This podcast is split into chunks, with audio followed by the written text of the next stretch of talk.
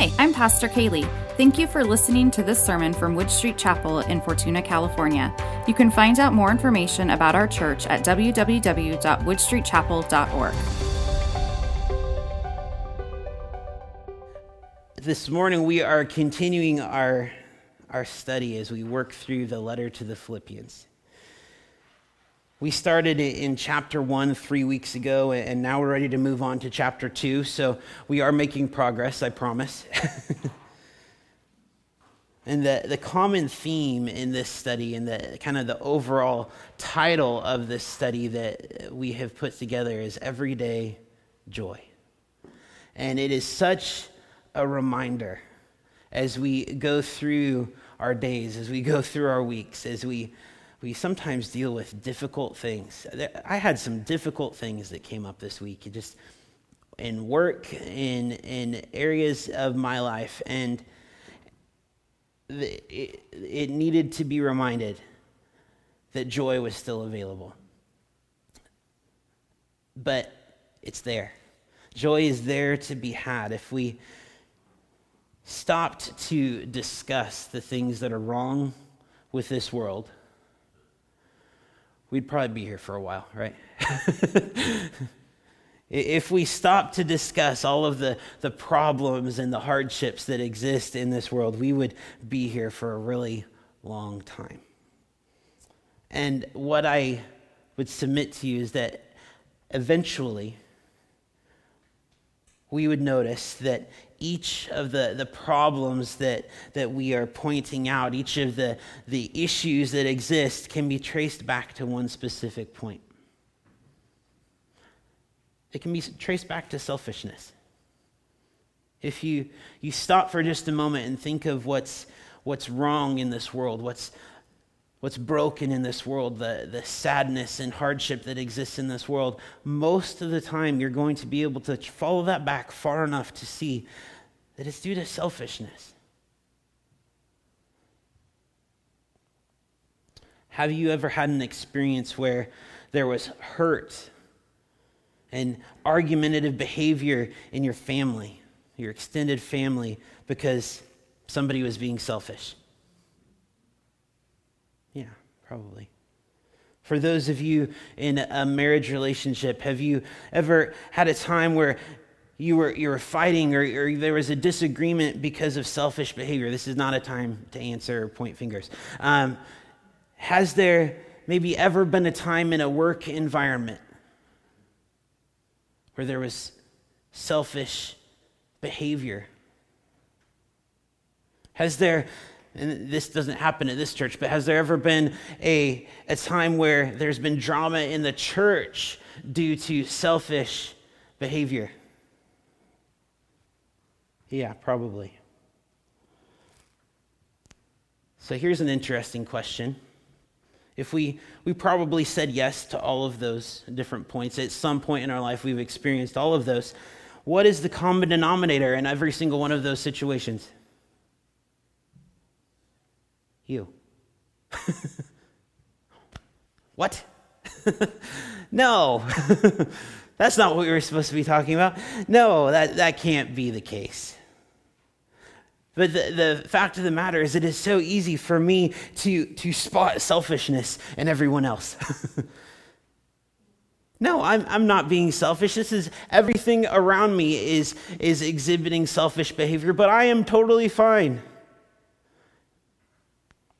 It's like that, that cartoon of the dog that's in the burning down room, and he's just saying, This is fine. Everything's fine. no, selfishness is a problem in my life. And, church, selfishness is a problem in your life. I, I'm not going to sugarcoat it, okay? I mean, I know that, man, that's, that's not the encouraging message of the day, right? But it's truth. Because we live in a fallen world, because we live in a world where sin exists, until we get to be with Jesus, we are going to have to deal with selfishness in this life. When things don't happen the way that we think they should, we become unsettled. When things don't happen the way we think they should, we start to make decisions where we, we're looking out for ourselves. We start to make bad choices.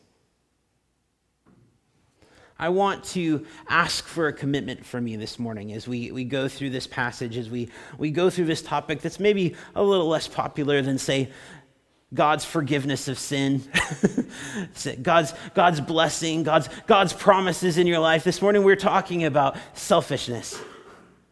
And, but I, I, want to ask for a commitment from each one of you this morning. As we go through this passage, there are going to be the, the temptations to think, man, I know exactly who needs to hear this message.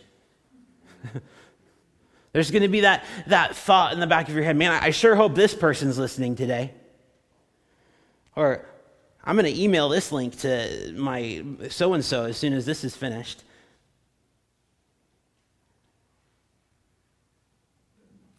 We need to hear this message for ourselves today. I want you to hear it for yourself. I need to hear it for myself today. The path to unity, which we, have been called to unity. We've been called to stand together. The, the path to unity is not waiting on everybody else to get in line with you.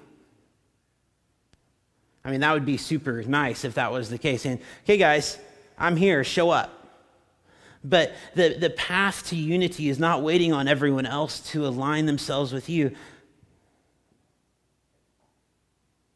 We're called to fight against personal selfishness as we work towards a servant's heart. In Philippians 2 1 through 4, I'm going to read it this morning. So if there is any encouragement in Christ, any comfort from love, any participation in the Spirit, any affection and sympathy, complete my joy. I just, I want to pause for just a second. I really like that idea. I mean, we don't talk like that anymore about completing joy. If you think about what's going on in your life, there, there are opportunities for people, for us to complete other joy, other, the joy in other people's lives. And you don't think about that very frequently. I can do things, there are, are things that I have the opportunity to participate in that will complete the joy that exists in other people's lives. Starting in verse 2, it says, Complete my joy by being of the same mind having the same love, being in full accord and of one mind. Do nothing from selfish ambition or conceit, but in humility count others more significant than yourselves. Let each of you look not only to his own interests, but also to the interests of others. What we have in this passage are reasons to fight against selfishness. Paul starts out the, the second chapter with these reasons to fight a selfish attitude. He mentions four specific points that we can follow. He says that there's encouragement to be had in Christ.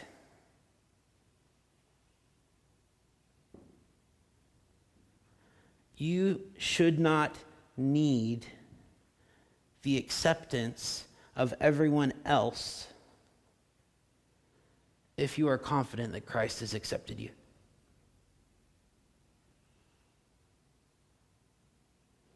You know that that feels like one of those church verses that's just pretty easy to say, yeah, okay, next. Move on. But but stop for just a minute. Do you believe what you just heard? Do you, do you truly, truly believe that you do not need the acceptance of anyone else if you are confident that you have been accepted by Christ. The fact of the matter is, a good portion of our life go, and effort in our life goes towards trying to be accepted by other people. If we stop and we look at our lives and ask, what needs to happen? What needs to happen for there to truly be joy we would probably very quickly point out well, well, if this person here would change, if this circumstance here would change, if, if I could have this in my life, then, then I could have joy.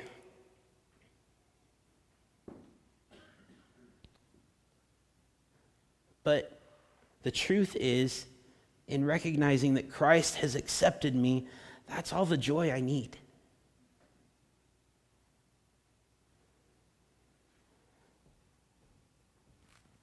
Sometimes, and this is an important note on this particular topic, it's, it's easy for us to take that to maybe too far of an extreme and say, well, I don't care what you think of me because Christ accepts me. and we now become the annoying follower of Christ. that, that, that's counterproductive to what we're trying to accomplish here, right?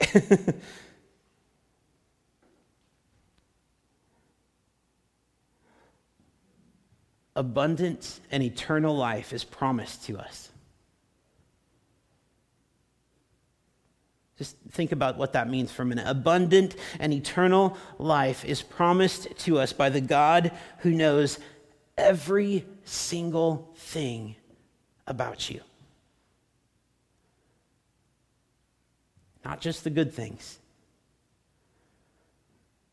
God in heaven who knows exactly who you are, decided to make eternal life available to you anyway. Wouldn't you think that that would equate to immediate disqualification? It should. But by all accounts, God, if God knows everything about me, and we know that He does, if He knows all of my thoughts, he knows all of the words that I've ever said. He knows all of the words I will ever say. He knows everything I have done and will do. And yet, He still chooses to love me. He still chose to allow His Son to come and die on a cross for me.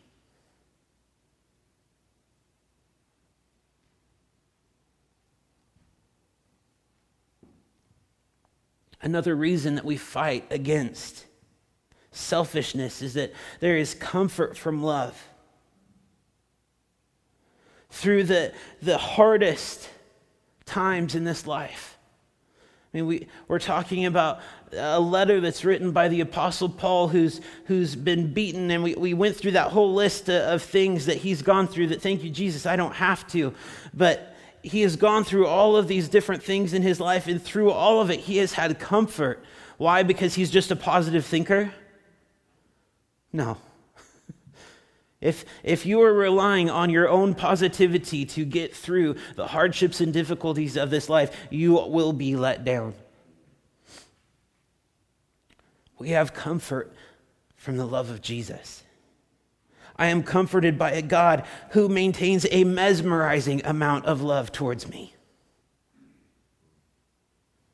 While we would choose to remove ourselves from a world that is in the state of, if, if you were in the shoes of God and, and you created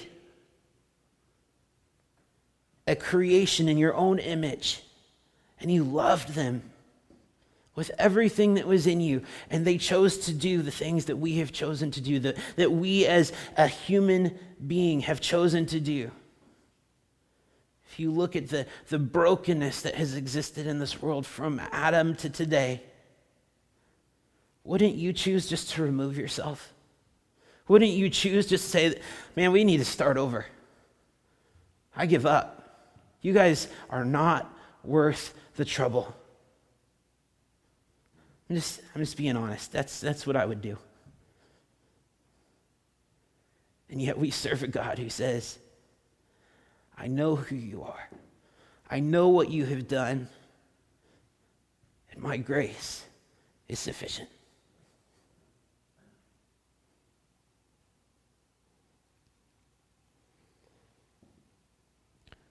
We're called to fight against selfishness through participation in the Spirit. Since all believers have been indwelled by the same Spirit, We're not supposed to be going different directions. And yet we do. This comes down to that, that unity topic that we, we covered a couple of weeks ago. This, this is going to be a recurring theme. It's not like we have different pieces of the Holy Spirit in us. And so one of us is going over to the left, one's going to the right, and everybody's just scattered doing every which thing. The same Spirit that is in me is the same Spirit that's in you.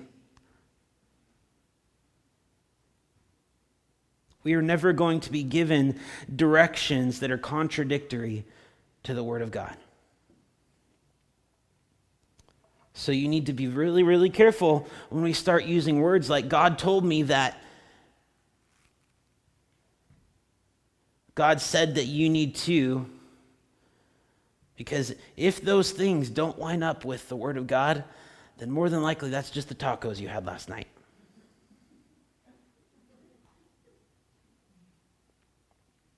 That is the requirement. Because Jesus Christ is the same yesterday, today, and forever. That phrase can't be used as a tool to, to stop other people from disagreeing with you. Have you ever been in that situation? You can't have a conversation when, when somebody decides to, to press their point by, by taking the Lord's name in vain is really what it is, and saying that, that God told them that, that we need to set up the chairs this way instead. Really? okay.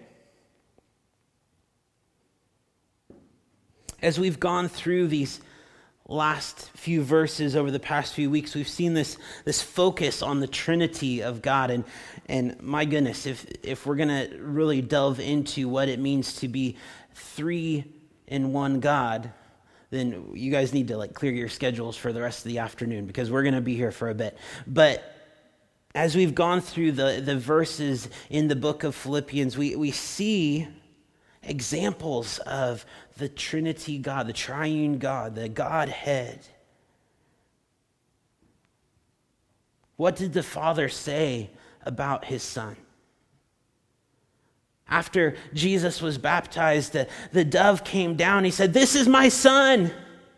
I'm so proud of him.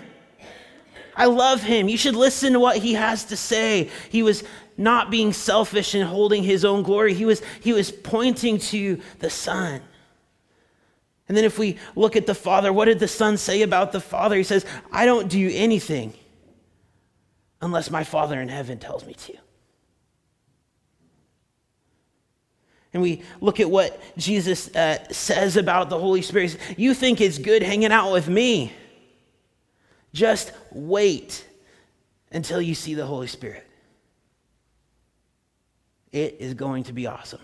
That's the gospel according to Matt. Um, and what does the Holy Spirit do? The Holy Spirit points back to the Father. The Holy Spirit points back to the sacrifice of the Son. In the Trinity of God, we see these examples of unselfish behavior where they're pointing back to one another. They don't need to talk about their own glory.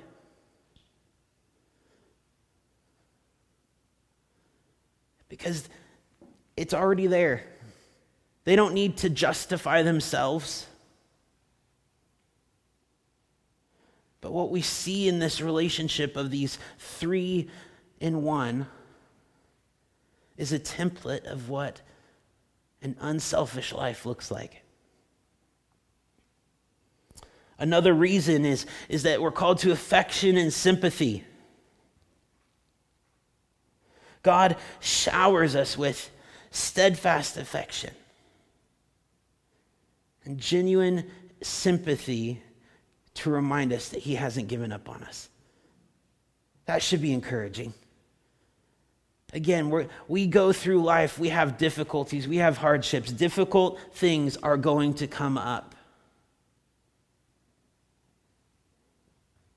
There has never once been a time, there's never once been a circumstance where God's affection changed for you. Do you know that? There has never once been a time where God said, Well, I'm going to love you a little less for that now, but that's okay. Because Jesus Christ is the same yesterday, today, and forever, that means that his love never changes. And sometimes it's, it's very easy for us to say in the midst of hardship, in the midst of difficulty, it's like, well, yeah, that's, that's great that, that God loves me and he's asking me to, to remember joy. You know, he can have joy while he's up in his, you know, heavenly high rise apartment looking down at me, but I'm in the middle of it.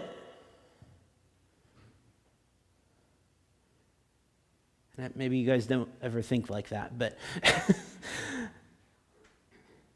But if you stop for just a moment, have you ever felt betrayed?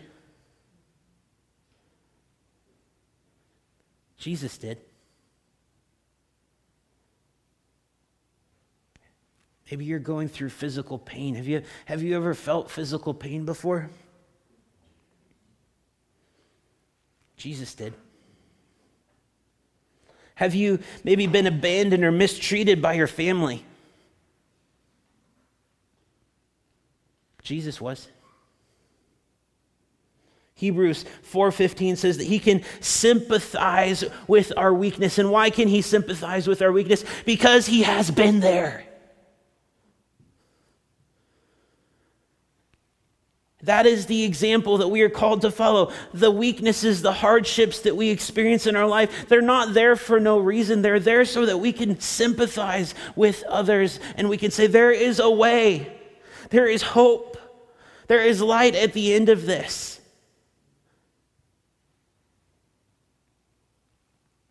Why is it so important that we recognize these reasons that, that Paul keeps calling out?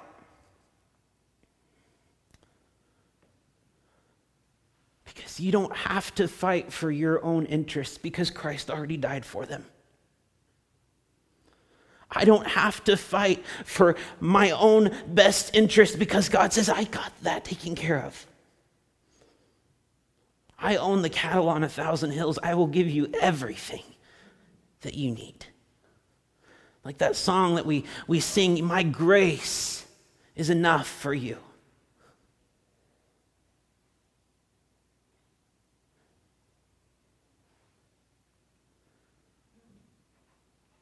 I have a new life. I have been redeemed. I have an eternity.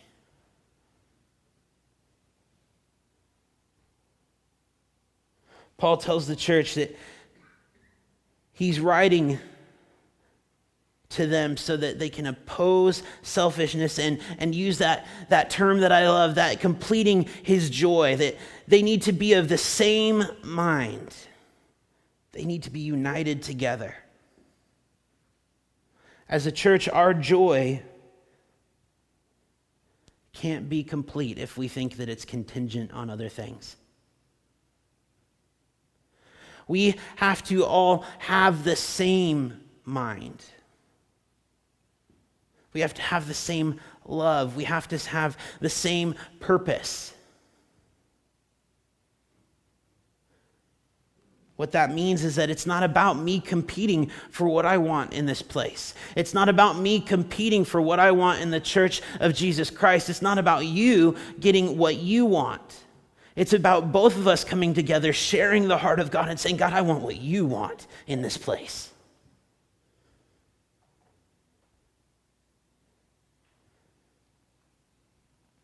Now, it's important to recognize that unity is not uniformity.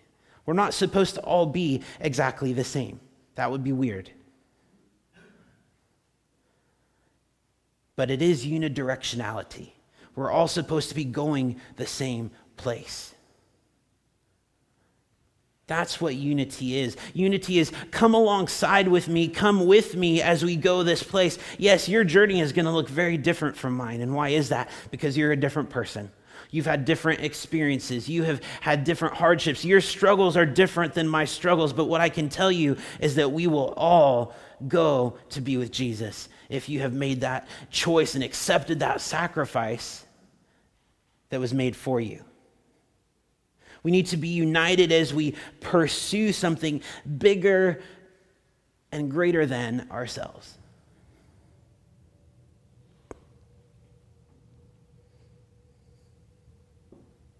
So it's not a matter of all of you getting in line with me. It's not a matter of me coming to you and, and, getting in line with you. It is a matter of all of us getting in line with Jesus. So, how do we stop selfishness? Paul gives us the answer. He says, Stop being selfish. Noted.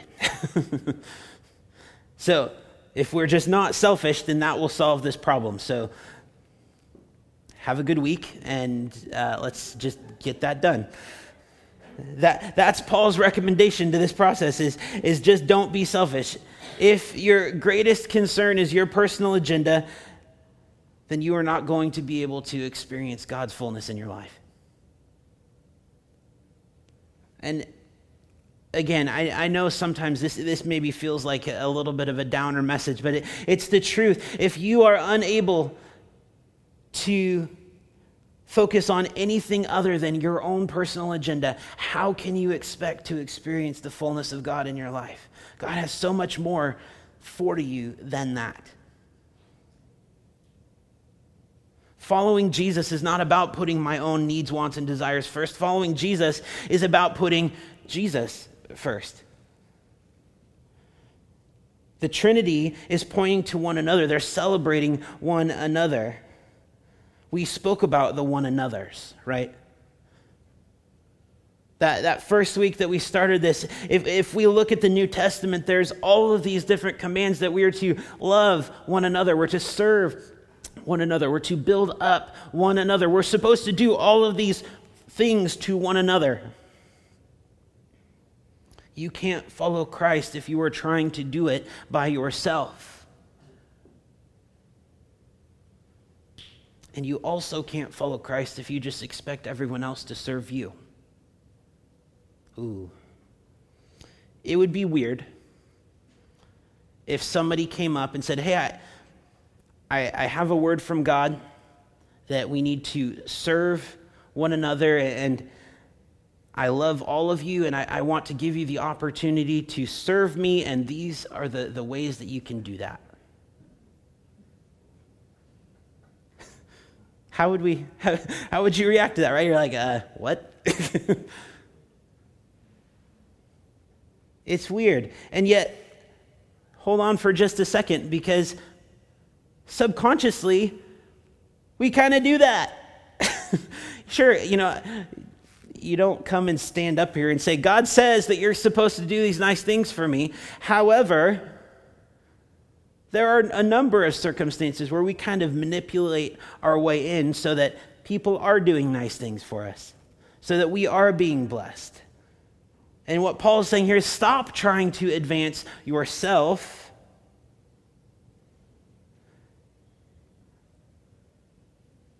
so that you can focus on what is greater. We've talked about before how the, the sins in our lives can, can all be traced back to pride, can all be traced back to selfishness. It's being traced back to I know better than God, and I deserve this more than you do.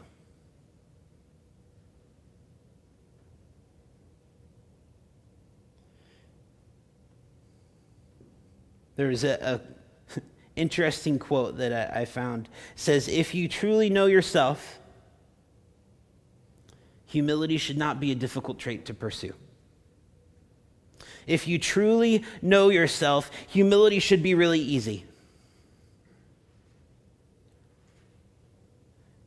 It's hard to practice humility if you think you are the greatest of all time. If you look at yourself truthfully, you're going to know these are the areas in my life where I struggle. This is a weakness that exists in my life. But through the grace of God, I will overcome. Following Jesus means that, that I should live in such a way that every other person is more important than myself. And we kind of look at that and say, well, well what about like 80%? What about like 80% of people are more important than me? That's not what it says. I will tell you, I will confess to you this morning, very often I live my life in a way that says maybe 80% is fine. But that's not the calling that has been placed on our lives. In Christ, I have received what I did not deserve. So I should be able to give to other people what they don't deserve.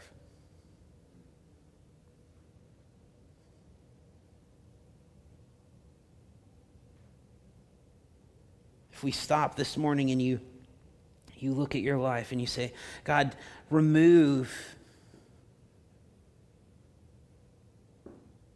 the areas of selfishness that exist, that prayer is not going to work. God's not going to just show up and say, "Here, let me let me get rid of all of these things in your life so that you you aren't selfish anymore." That's that's not how it happens. It's a choice that we have to make.